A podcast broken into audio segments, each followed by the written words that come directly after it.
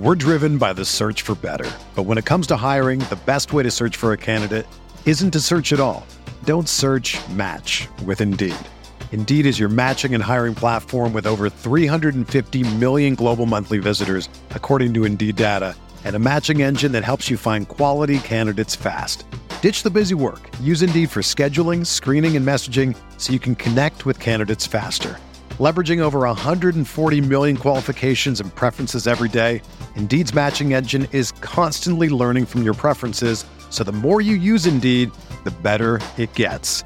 Join more than 3.5 million businesses worldwide that use Indeed to hire great talent fast. And listeners of this show will get a $75 sponsored job credit to get your jobs more visibility at Indeed.com slash BlueWire. Just go to Indeed.com slash BlueWire right now and support our show by saying that you heard about Indeed on this podcast. That's Indeed.com slash BlueWire. Terms and conditions apply. Need to hire? You need Indeed.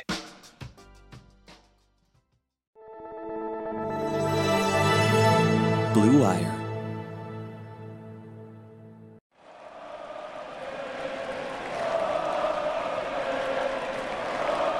What is up, Nets fans? Welcome to Brooklyn Buzz. I'm Nick Fay. With me, as always, Jack Manuel. And Jack, we got a big win for the Nets 147 125 over OKC with no KD. Offensive explosion. How you feeling, Jack? Scary hours without the Slim Reaper.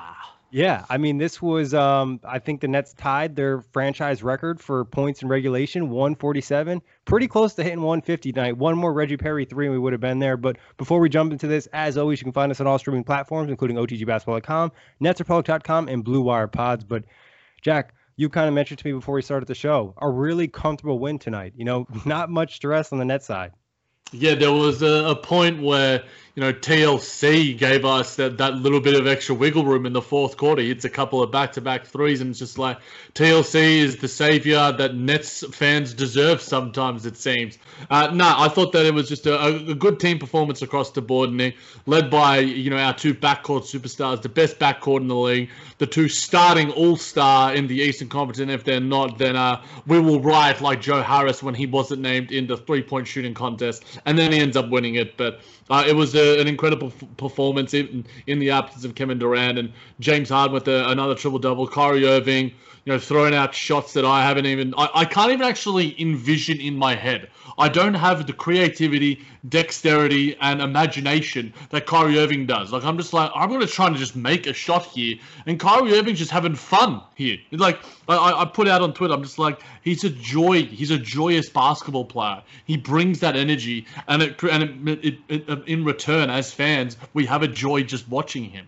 Yeah, I mean, he has a counter for every defense. Like whatever you're going to put your arm up right to try to push a shot, he's going to go inside and under. And like you said, there was just so many moves tonight from Kyrie where you're just like, "What? How did you shoot 10 of 16? Like you shot over 60% from the field. Like that doesn't even make sense." I I have no idea. Like I I literally don't know. There was the, the two shots that stuck out to me, Nick, is the, the one that you chucked. Uh, you probably put them both on, but the one that I responded to on Twitter or retweeted on Twitter where he goes up under. It was good defense. Uh, was it Dort or or was it Diallo? I think it was SGA.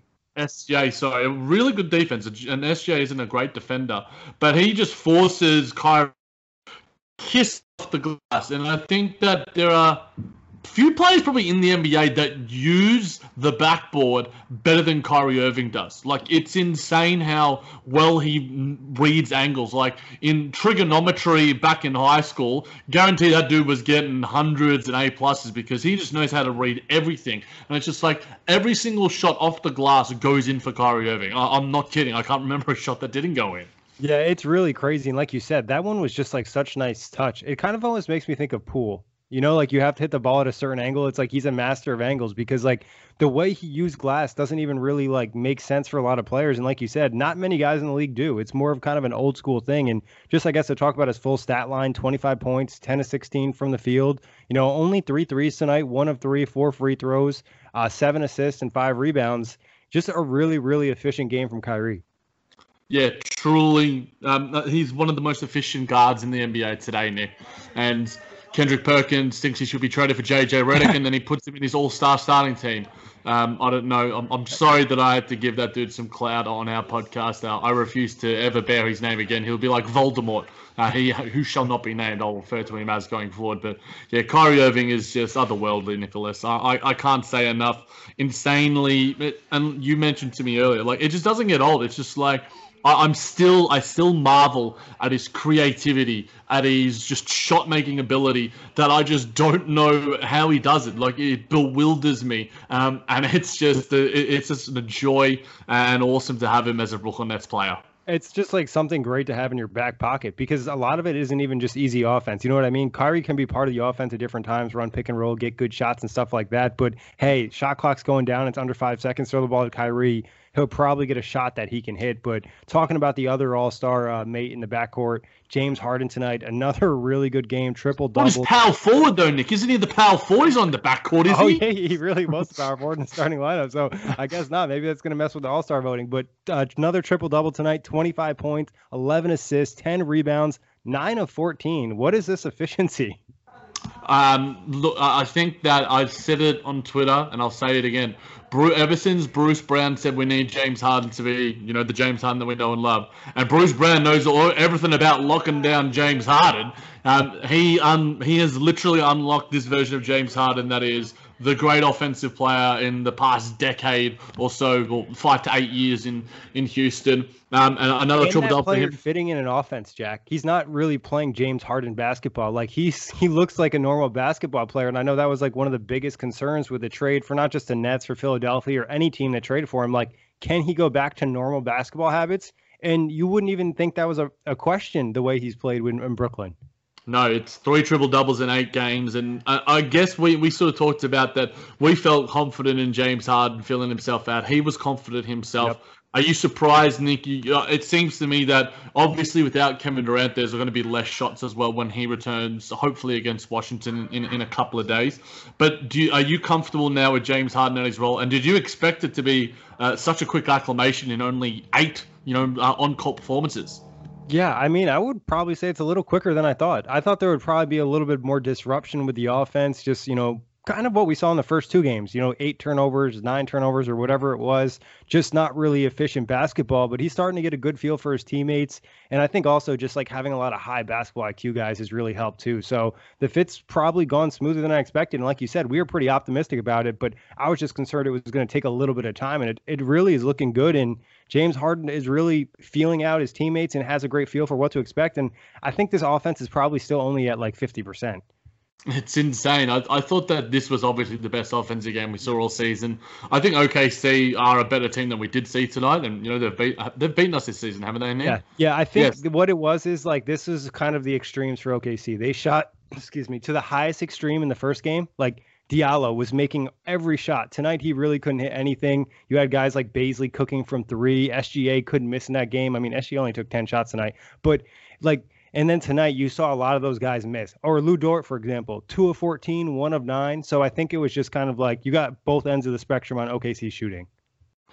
Yeah, I, thought that Nets also did do a good job defensively. Yep. I thought that the the switching you mentioned there was a little bit of zone. You know, outside of DeAndre Jordan, I thought all performance, including you know Landry Shamet, maybe not TLC, but in saying that, you know, the majority of the guys who, who played some meaningful minutes were solid on their switches, were, were quick on them. Kyrie at times, you know, can give away a little bit. He can be a little bit slow, some of his turnovers occasionally. But I thought overall, the, the unit as a whole played really good defense, and the scheme is starting to solidify, and there's finding a little bit of synergy there.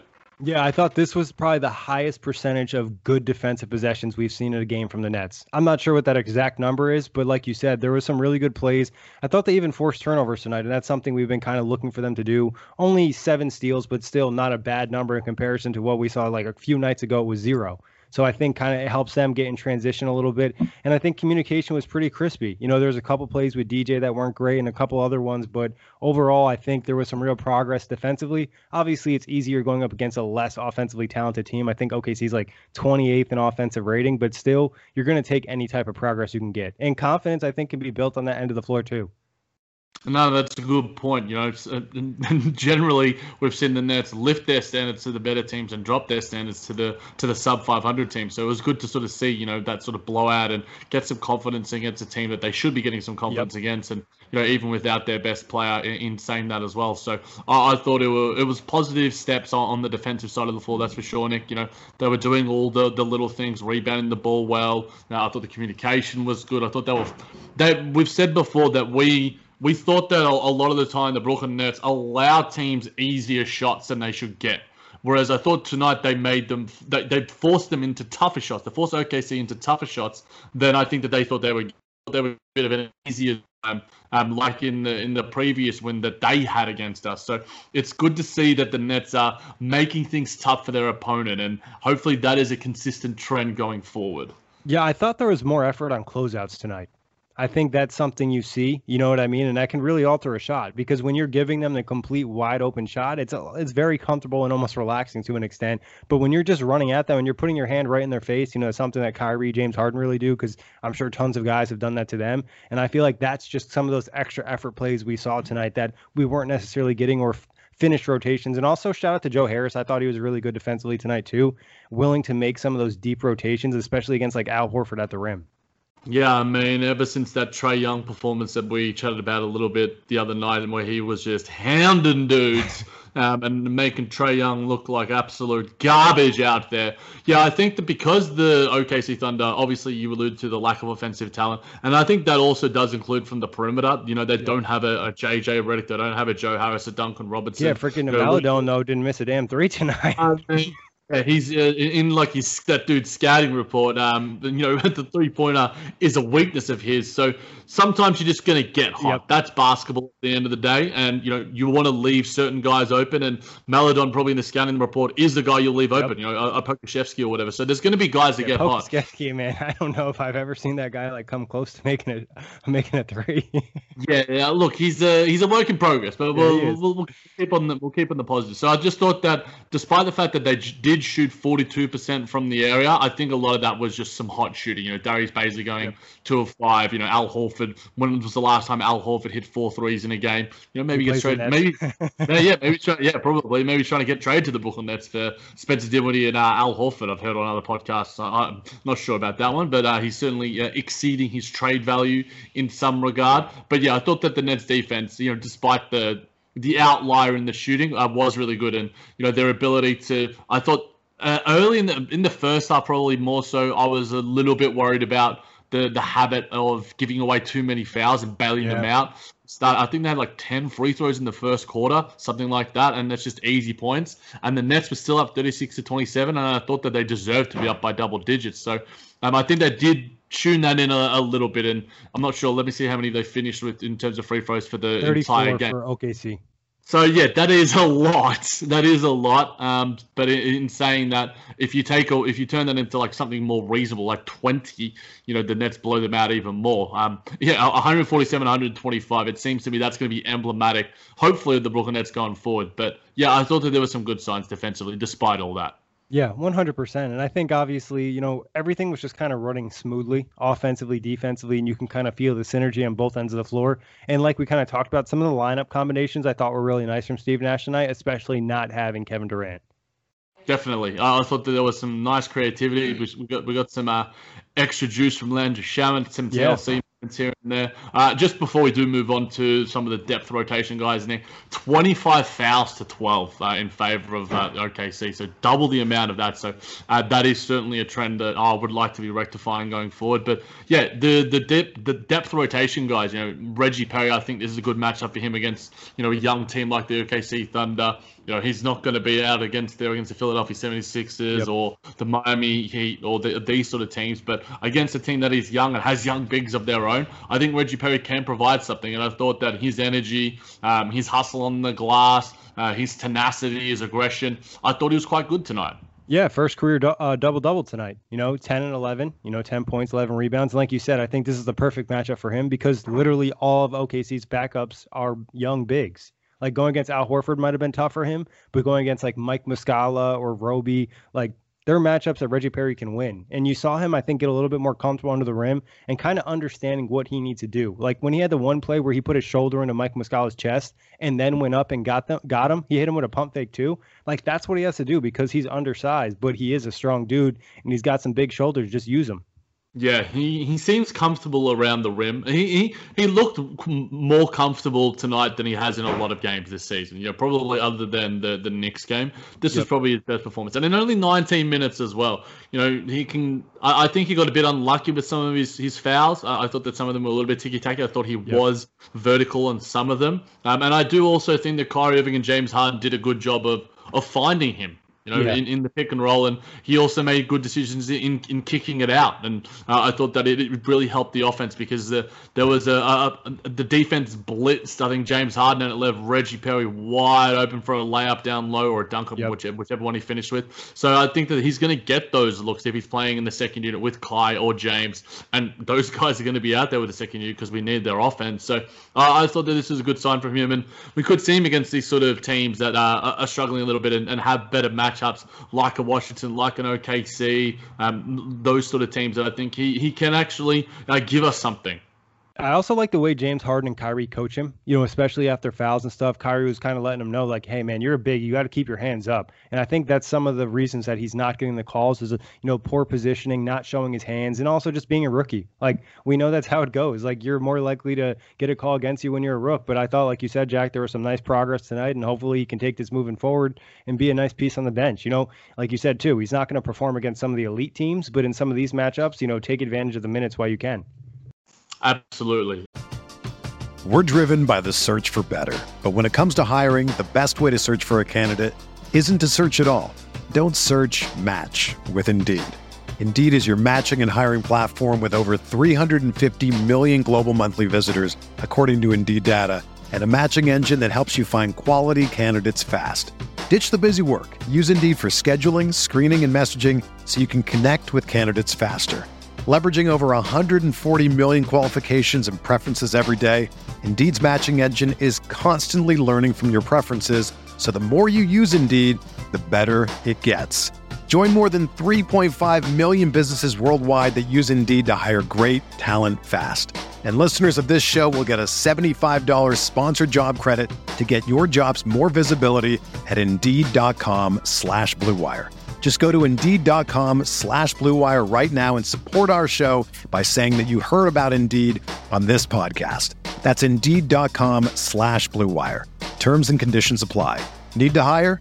You need Indeed.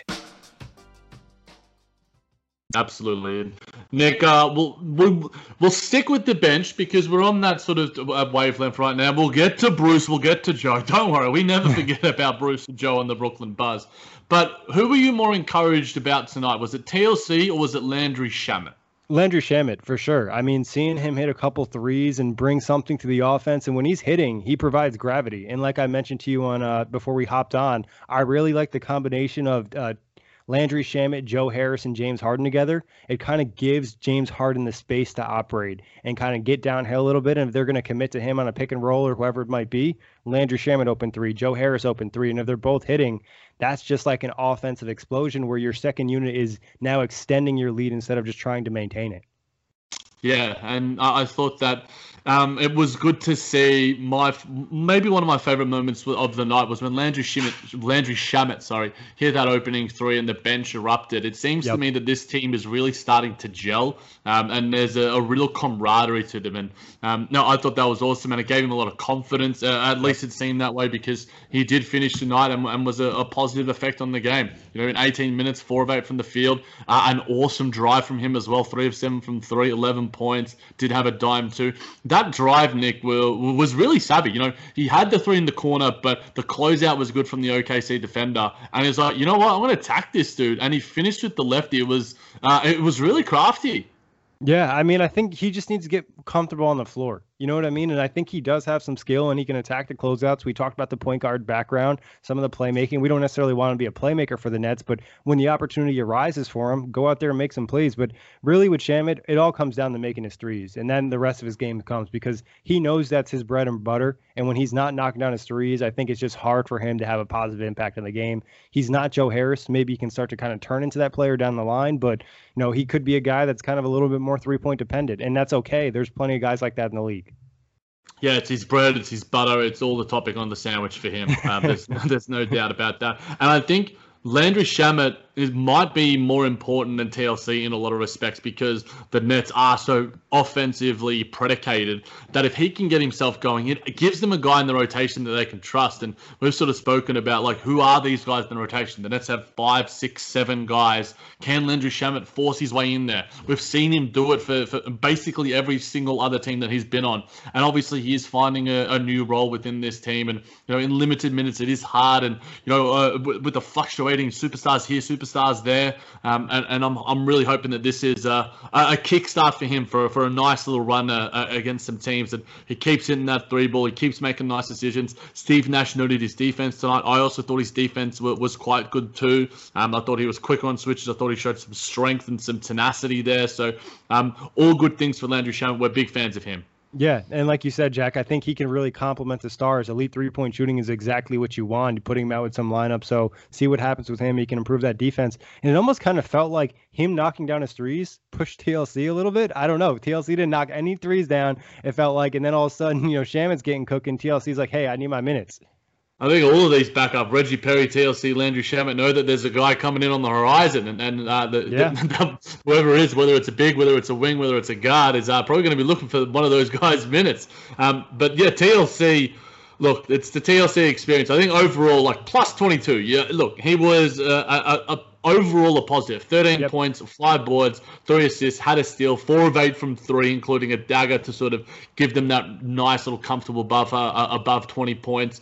But at the same time, there were two fouls that he gave away on SGA, closing out a, a jump shot and then sticking out the leg at the end of the quarter, where it's just like, dude, like that's just the basic defense stuff. That's basically one-on-one defense. You don't bail out the guy. And you know, I alluded to 25 to 12 in the fouls. You know, TLC himself had four in 20 minutes. Yeah, and I mean, this is an issue he had when he initially came up. You know, it was very foul prone. Started to clean it up, but he's starting to get back to some of those bad habits. And we've I feel like we've talked about TLC closeouts more consistently on this podcast than maybe anything else. I've got called out on Twitter for it. It seems to be like a running joke that I've, we've started on this podcast, but I mean everyone sees it. If you're a person that watches Brooklyn Nets basketball, TLC closing out, it's not just a joke; it's what he does. Yeah, and I think like we've kind of talked about, he tries to go directly in the center of the body instead of kind of running past players. And I think it's also just like he has a hard time reading if they're actually going to shoot or if they're going to drive. You know what I mean? So his closeout, I think, is kind of. I think he just doesn't necessarily have the instinct there. Yeah, I don't think he like say if like let's compare say Joe Harris, who will close out and he closed out hard. And if the guy, you know, dribbles on him and hits a three or dribbles on him and drives, he trusts the help behind him. And yep. he it's not going to be like, all right, this guy hits a, it's a dribble three off my closeout. That's a good shot. I've forced the tough the tough make there. Whereas TLC just bails them out, and, yep. and I think that you know. And you mentioned the one one SGA where he kind of hit him in the air after he already shot. Like he already played great defense on the play, and he kind of overextended for what? Like that, if he hits the shot, you just kind of be like, you know what, good shot, man.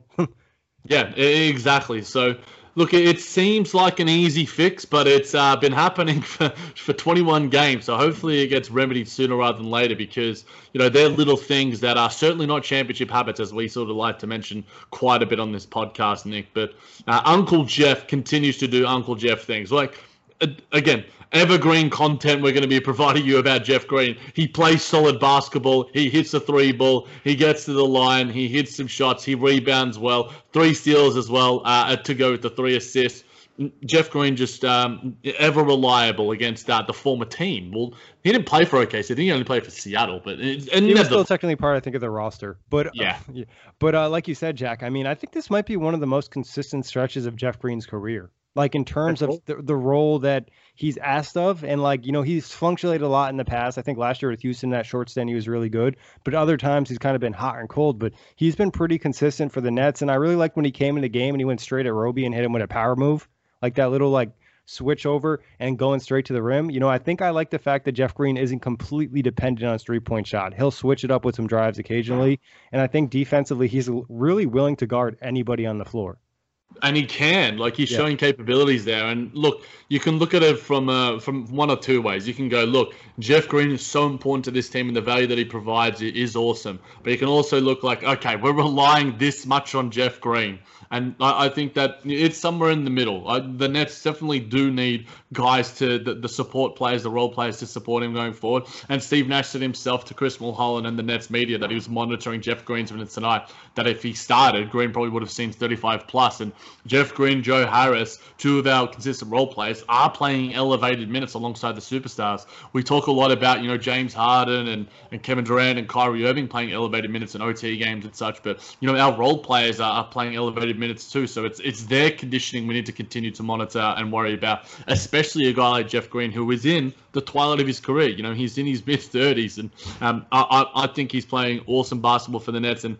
he is so damn important, especially in the absence of Kevin Durant because we needed, you know, a, a we need an actual forward.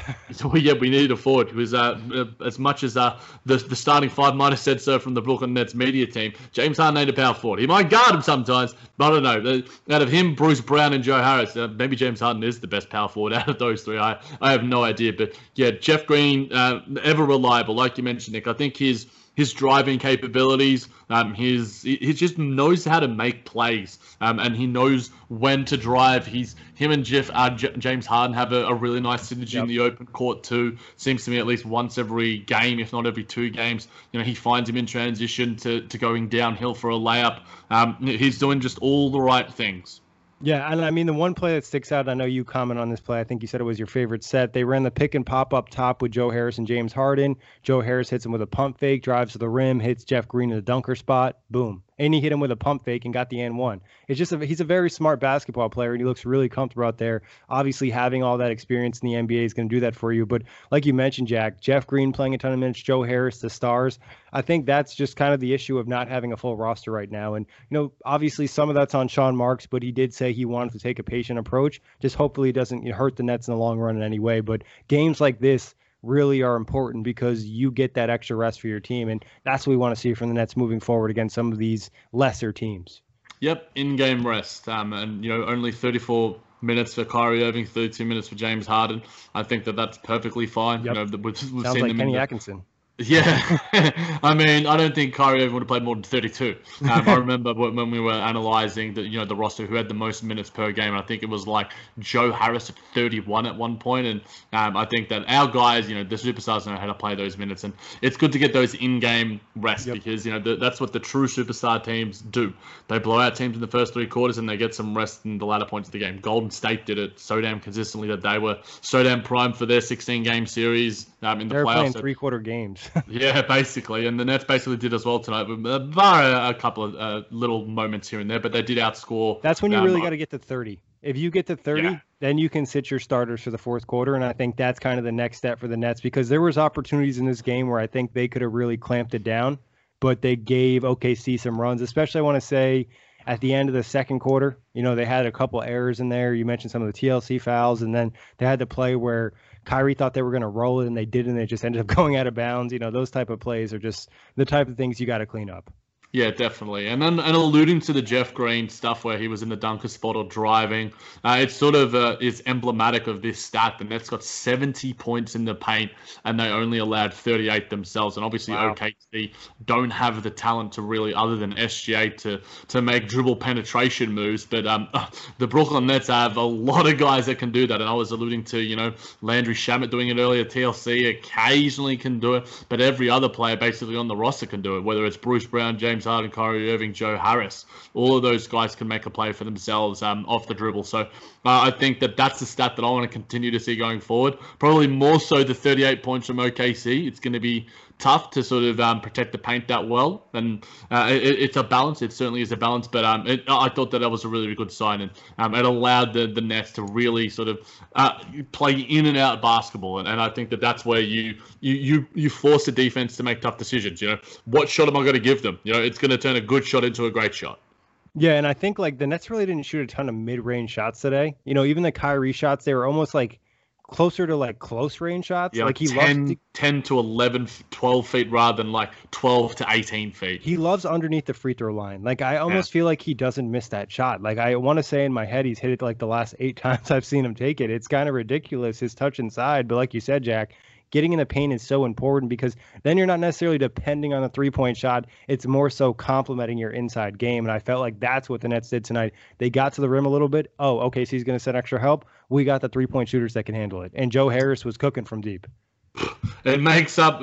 Surely we, we can discount the fact that the streak ended because he made five of them tonight, Nick. Surely that makes up for it and should make that streak now. The, the new Don't streak. you think starts. that just makes him so mad though? Like personally, it, it probably does, to be honest. And and look, it, it begun quite early, and he set the tone quite early from the perimeter. And you know, he had some tough threes tonight as well. And it was just like this ain't happening two nights in a row. And um, he's one of the best three point shooters in the league. Um, his drive and finish with the left was incredible, yeah. incredible strength and dexterity. It looked like James Harden with the with the left in, in a lot of respects. So, uh, great game from him. Twenty points, five and nine from three, seven and thirteen from the field, couple of steals, couple of dimes, uh, and a board as well. Um, Joe Harris is uh, he's even in the performance against the Atlanta Hawks, Nick, we saw him, you know, chewing that gum on the sideline and getting his fist bump going. Ultimate consummate teammate. I said some inappropriate things about the chewing gum, but in saying that, Joe Harris did a lot of things that uh, made me feel inappropriate tonight because, damn, uh, Joey buckets can do no wrong, and um, he's had such a damn consistent season. I don't think he's had a bad game. Like uh, yeah, maybe I mean, one out of the yeah, 21.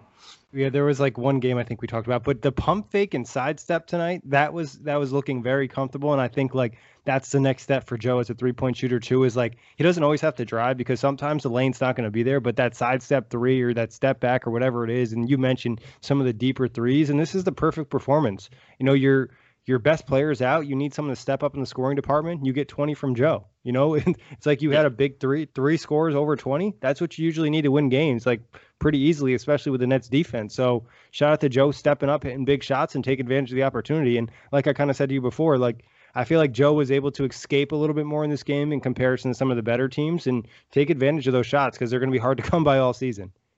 Definitely. I thought the ball movement and player yep. movement did allow that as well. And I thought that was from him. That was also from, you know, James Harden and Kyrie Irving because they were driving, they were creating open spots for Joe, for Jeff, for Bruce, for all these sort of guys. And I thought all of them TLC uh, occasionally got in, in the way of Kyrie Irving and some of his drives, and um, yep. James Harden maybe once or twice too. But everyone else had the smarts to be like, you know what? All right, Bruce Brown, I'm going to get down low, but I'm not going to get in the guy's way because I know that you know I feast down low, but I also want to give the James Harden the, the space to, to drive and penetrate and, and, and, throw some lobs and, and get some and one plays. So yeah, Joe was uh, Joe was awesome tonight, and all nine guys who played uh, key minutes for the Nets tonight, Nick, finished in double digits. Um, it shows that it was a, a really really good good team performance across the board. Um, and, and Bruce Brown tonight, 9 of 11 from the field, doesn't miss a floater. Um, that, I can't remember the last time that dude did miss a floater. Five boards, including an, an offensive one, had a dime too. I thought that he's continuing, and I, I think that James Harden, Kyrie Irving, everyone's starting to love Bruce. And, and how can you not? You love the energy, and he just has a, an amazing t- like instinct and feel when to cut to the rim. Because, like you said, he does it in a way where he doesn't get in the way. And like, yo, a guard shot nine of eleven, like in no three. It's just like the efficiency is crazy. And like you said, that floater is just like kind of automatic. And I love the physicality. There was one drive in the second half. The game was kind of over, but he took it at somebody's chest on OKC and got the and one. I was just like, that's a Bruce Brown. And like you said, I think his teammates really love him too, just with the energy and effort he plays with. There was a couple plays where he tipped a rebound. You know, he didn't get it every time, but one time he tipped it, it ended up going in DJ's hand. He got an easy dunk.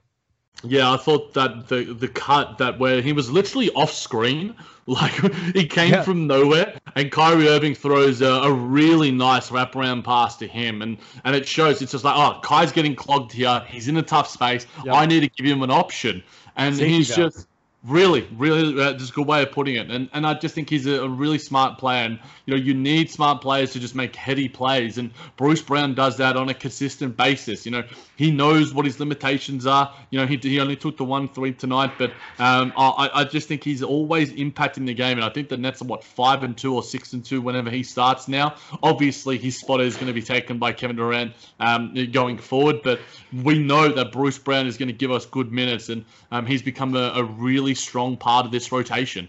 Yeah, and he provides something that the Nets need. They need that energy, that hustle, that defense, and some of that just like the thing that you just can't measure. You know what I mean? And Bruce Brown has that, and he just provides that spark sometimes. And I'm going to say it, you know, there's going to be matchups where maybe Bruce Brown shouldn't play a ton because some of his limited offense and the way the teams are going to play the Nets. But there's going to be other games like tonight where he's a big reason they win. And I and I think the reason why you get around with Bruce Brown, you know, one of the few guys on this roster that can't shoot the three ball, is because everyone else is yep. such an offensive threat. It allows Bruce to go, you know what, I'm going to get some boards here. These guys miss a shot, I'm going to make sure I put it back or kick it out or get us an extra possession. Or I'm going to make sure I give them space by doing some smart cutting, give them some screens. And, and, and I think that just he just does all the little things, as you alluded to, Nick. All the intangibles that the superstars don't do or they shouldn't have to do. Bruce Bruce Brown fills in those gaps, and um, while he might get played off the floor in, in certain games and in certain rotations and matchups, I think that it's going to be hard to do so if you're pairing him, you know, with the offensive talent that the Nets do have, and you know, alongside DeAndre Jordan is going to be tough. But if you have, you know, Jeff Green next to him or Kevin yep. Durant next to him, um, I don't think that you're going to be taking him off the floor very often. I think that's a great point, Jack. I think the lineups where you don't have DJ, it's a lot easier to play Bruce Brown. You know what I mean? If Jeff Green's stretching, you know, Reggie Perry's even stretching a little bit, I think you have space for Bruce Brown to operate down there, or maybe possibly another center down the line, a Dewayne Dedmon or some type of spacing big. You know, it could even unlock Bruce Brown a little bit more. Definitely. And speaking of the bigs, Nick, DeAndre Jordan, 10 points, 8 rebounds, 2 assists, 2 blocks, 5 or 7 from the field. Uh, what do you think? A little bit under uh, below average. You know, I think yeah. I'm I'm you know, I think what he dropped two or three lobs in this game. One I think he didn't catch, but he went back up and got the finish on there. And then I think defensively he looked the most confused out of almost anybody on the team and and he got himself caught in no man's land so many times. Like the Nets were trying to blitz SGA, and I think that was by scheme. Like I think someone mentioned it after the game. Like they wanted to make him uncomfortable, or maybe it was the halftime report from the assistant coach, but they wanted to make him uncomfortable, and I get that. But then DJ, you have to like sprint back into your spot. You have to hustle back to your spot, and he just like would stand there and not know what to do, and then it would just allow OKC to get some type of open possession. So. He, he needs to fix his stuff up, especially because he's supposed to be quote unquote the defensive anchor.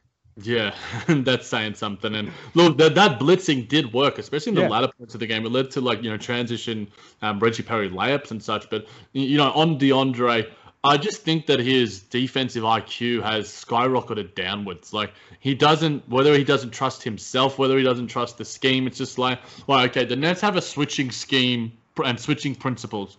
But is DJ part of that, or is he in his own like individual drop scheme? Uh, is he going to get out to Al Horford on the perimeter and some yeah. of these guys that can really stretch him?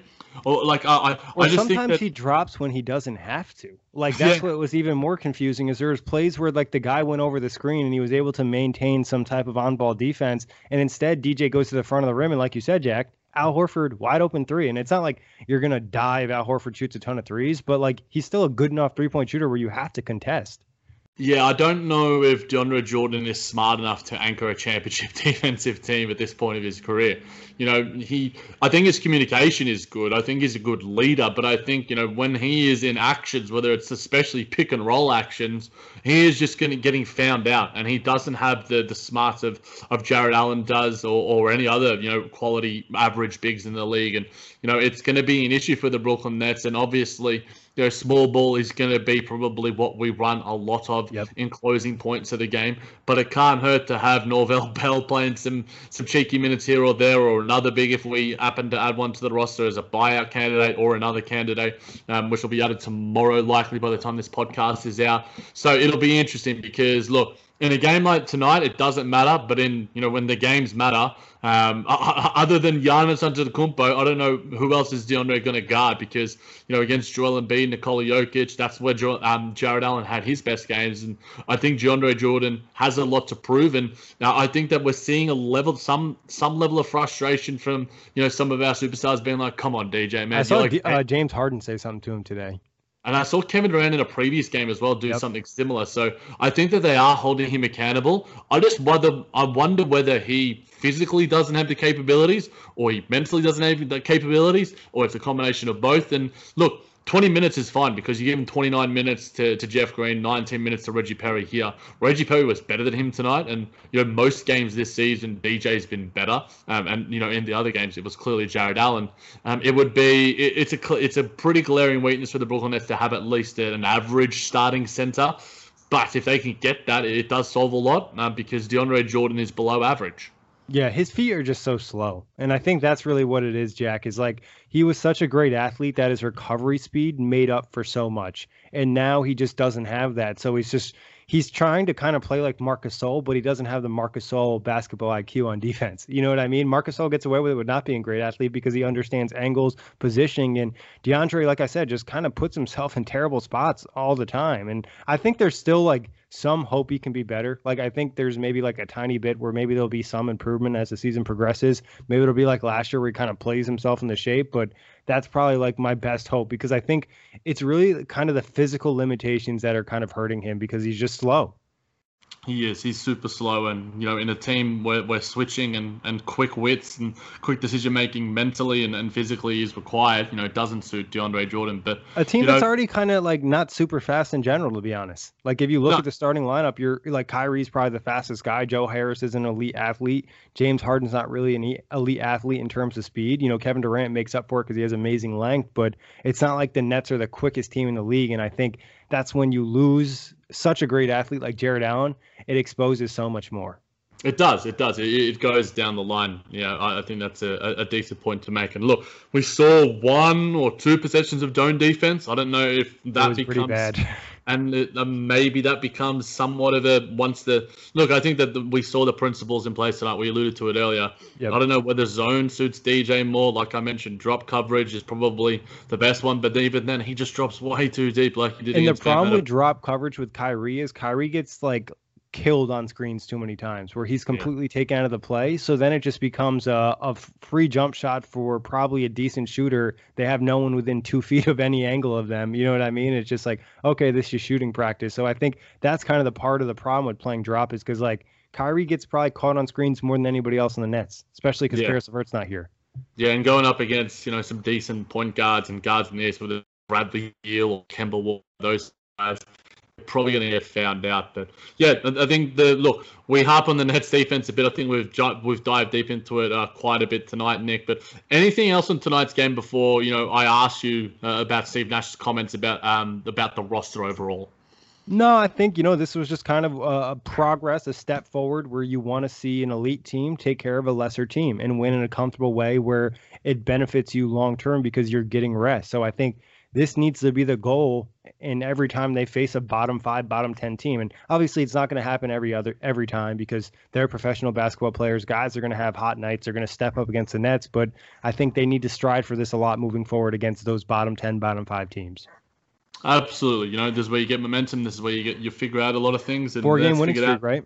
Yep, the second spot in the East. It's uh, it's a good feeling to have right now after the Milwaukee Bucks lost to the New Orleans Pelicans. And look, you want to be uh, have the best seed possible. Hopefully, you you don't get a Miami Heat team in like the seventh or eighth seed. Hopefully, they get some stuff together because they're not a good matchup. I think they might be one of the best eight seeds ever. It's like you know the Golden State Warriors um, in yesteryear against the Dallas Mavericks. But yeah, but the seeding will, will sort itself out. I think it's just about the form, uh, the on court performance, and just figuring a lot of the the schemes and the, the intangibles that we've alluded to on this podcast and plenty of other previous ones, Nick. But in saying that, there is another roster open spot now that Norvel Likely plays against Washington. We'll have to wait and see. But in saying that, we heard Steve Nash speak about the, the extra roster spot that is available that has to be filled, I believe, by tomorrow. And he said this I guess it's possible to sign one of our two way guys, but I think we're probably looking to sign someone on a free agent deal. Nick, who is that someone? I, I don't know. I mean, Norvel Pelle was not on my radar, and Sean Mark signed him. So I, I can't say I really know where he's leaning in the situation, but what I do. position, Nick, do you want filled? I think probably the most important position would be forward. Like they need another power forward, small forward, whatever, because now that gives you more flexibility when you with Jeff Green to play more center minutes and also gives you flexibility when Kevin Durant's out. Not only do the Nets miss Kevin Durant because he's, you know, arguably the best player in the league right now, but they miss him because he's literally one of the only forwards on their roster. So they need to get depth in that area. So I think that's the most important thing to sign tomorrow, especially if they believe in Pelle. I think Pelle's contract isn't guaranteed. It's not guaranteed until February 24th via Bobby Mark. So it's not even like he's locked in as a center. He's just center help right now. So I would think the other guy's going to be some type of forward. If it's a guard, yeah. I'll probably cry. I mean, we're sure Mark signed plenty of them for the bubble. Um, so hopefully he realizes where the roster composition is. we already have eight here. yeah, we got a lot of them. Hey, James Harden's power forward. Come on, man. What are you talking about? Um, Bruce Brown played some center the other night against the Atlanta Hawks. But in saying that, you know, the three names that spring to mind for me, Nick, uh, Trevor Ariza, uh, Rondae Hollis Jefferson, Michael Kidd Gilchrist. Those are probably the three ones. And, and up at the top of the list, I think Rondae Hollis Jefferson would add a lot to this team as a, like a, a forward version of Bruce Brown. Um, we know what he brings to this team. I thought that his defense in, in Minnesota in the preseason, I'm just like, dude, this is the best defensive player on this team. And they just let him go. And obviously, we see how much they're suffering defensively and offensively for that matter. I thought he was good in Toronto as well. I thought he made some strides there after some early season struggles. And I thought that, you know, Nick Nurse's tutelage allowed him to, to really unlock himself a little bit there. And what he provided previously for the Brooklyn Nets, you know, he was probably our best defensive player. You know, we remember games against the Portland Trailblazers where he's coming up clutch. You know, that that bucket against the Sacramento Kings, you know, yep. certainly six in my mind. You know, it, it'd be good because I think that a lot of you know, quote unquote, home, hardcore home Nets fans, you know, aren't as, you know, enamored with the superstar scary hours experience. I know you and I, you know, sometimes I felt that way initially, but now I'm certainly on board with scary hours uh, aplenty. But bringing back a, a, an old favorite son in, in Rondae Hollis Jefferson, I think would um, certainly add something uh, to, to this team, not just on the court, but, you know, in terms of that intangible fan factor too. Yeah, I definitely think so, and I think you know he's probably the most likely. I think Trevor Ariza is still technically uh, under contract with OKC, but uh, Michael Kidd Gilchrist, like he has literally no offense. Like at least Rondae can finish a layup sometimes, you know what I mean? And he's an okay passer. I wouldn't rule out Rondae, like you said, defensively provide some energy you're signing Ilyasova. He kind of looked a little bit washed with Milwaukee. Maybe kick the tires on him. I don't even know if they can do like tryouts and see what these players are like right now because of COVID. So it's like usually you'd kind of want to see what they look like. Um, other than that, I'm just like the forward class just isn't really strong. Obviously, this point of free agency, you're not going to have many guys available for you to really like be able to pop off. But any other names that you were thinking, like a dark horse, Jack? No, look, look I, I think we chatted about a, a couple of buyout candidates that Zach Harper mentioned on the previous podcast. Um, so if you want to check that out, you know, check it out towards the end of the podcast around the sort of 35 minute, 40 minute mark. But yeah, I think that a forward is needed, Nick. You know, we need a backup. We need to lessen the minutes of Jeff Green, as Steve Nash alluded to. We need to lessen the minutes of Kevin Durant. You know, he's coming off an Achilles, and yes, he's doing historic things that I don't think that uh, a lot of us are surprised about because in, he is in a historically great player. But it certainly can't help the rotation to have another guy who can play some rotation minutes at that forward spot and give you a little bit of flexibility. Because look I wouldn't hate having Rondae as like a five as well. You know, he's played a little bit of five uh, in his day. You know, sometimes with Jeff Green, it wouldn't be that bad because then no. you know, the other one's shooting threes. You know what I mean? Yep. Yep, him him alongside KD, him alongside Jeff Green. Um, I'm becoming really, really enamored with the idea. Really, sort of, come on, let's uh, bring the the hyphen back. I know you're a big hyphen fan, Nick, being a hyphen man yourself. So let's get uh, the second hyphen back in Brooklyn. Yeah, I wouldn't mind it. And like you said, the energy off the court would be cool too. And I, I want to say maybe there's some type of connection to Kevin Durant, but I don't think so. I think maybe it's they both shimmy at the free throw line. Maybe that's something. so, but uh, we'll see what happens tomorrow. Anything else you want to touch on, Jack? No, it's it's good to have a, a relatively comfortable win, Nick. And I unfortunately can't be on the next pod covering the Washington Wizards game, but uh, you better believe that Nick's going to have that one covered with a special guest. Yeah, we got a, a, Joe coming in, and he told me that he's going to provide a lot of Joe Harris content to keep the vibes on point. Thank but, God. Thank God. That, that's why we have Joe as a regular guest on this podcast. Well, Jack, always a pleasure. Big thanks, everybody, for listening. You can catch us on all streaming platforms. Whether you're a world class athlete or a podcaster like me, we all understand the importance of mental and physical well being and proper recovery for top notch performance. That's why I'm excited that Unifyd Healing is sponsoring podcasts on the Blue Wire Network. Unifyd Healing is a new and super innovative global network of wellness centers powered by Energy Enhancement System, or EE System. If you haven't heard of the EE System yet, then you'll want to listen up. This technology promotes wellness, deep relaxation, purification, and rejuvenation. Wherever you are across the globe, access to a center is easy and affordable. Interested in experiencing the EE System technology for yourself? Go to unifydhealing.com slash bluewire to learn more and find a center near you. That's unifyd, U-N-I-F-Y-D, healing.com slash bluewire. No material or testimonials on the Unifyd Healing website are intended to be viewed as medical advice or a substitute for professional medical advice, diagnosis, or treatment. Always seek the advice of your physician or other qualified healthcare provider with any questions you may have regarding a medical condition or treatment and before undertaking a new healthcare regimen, including EE system.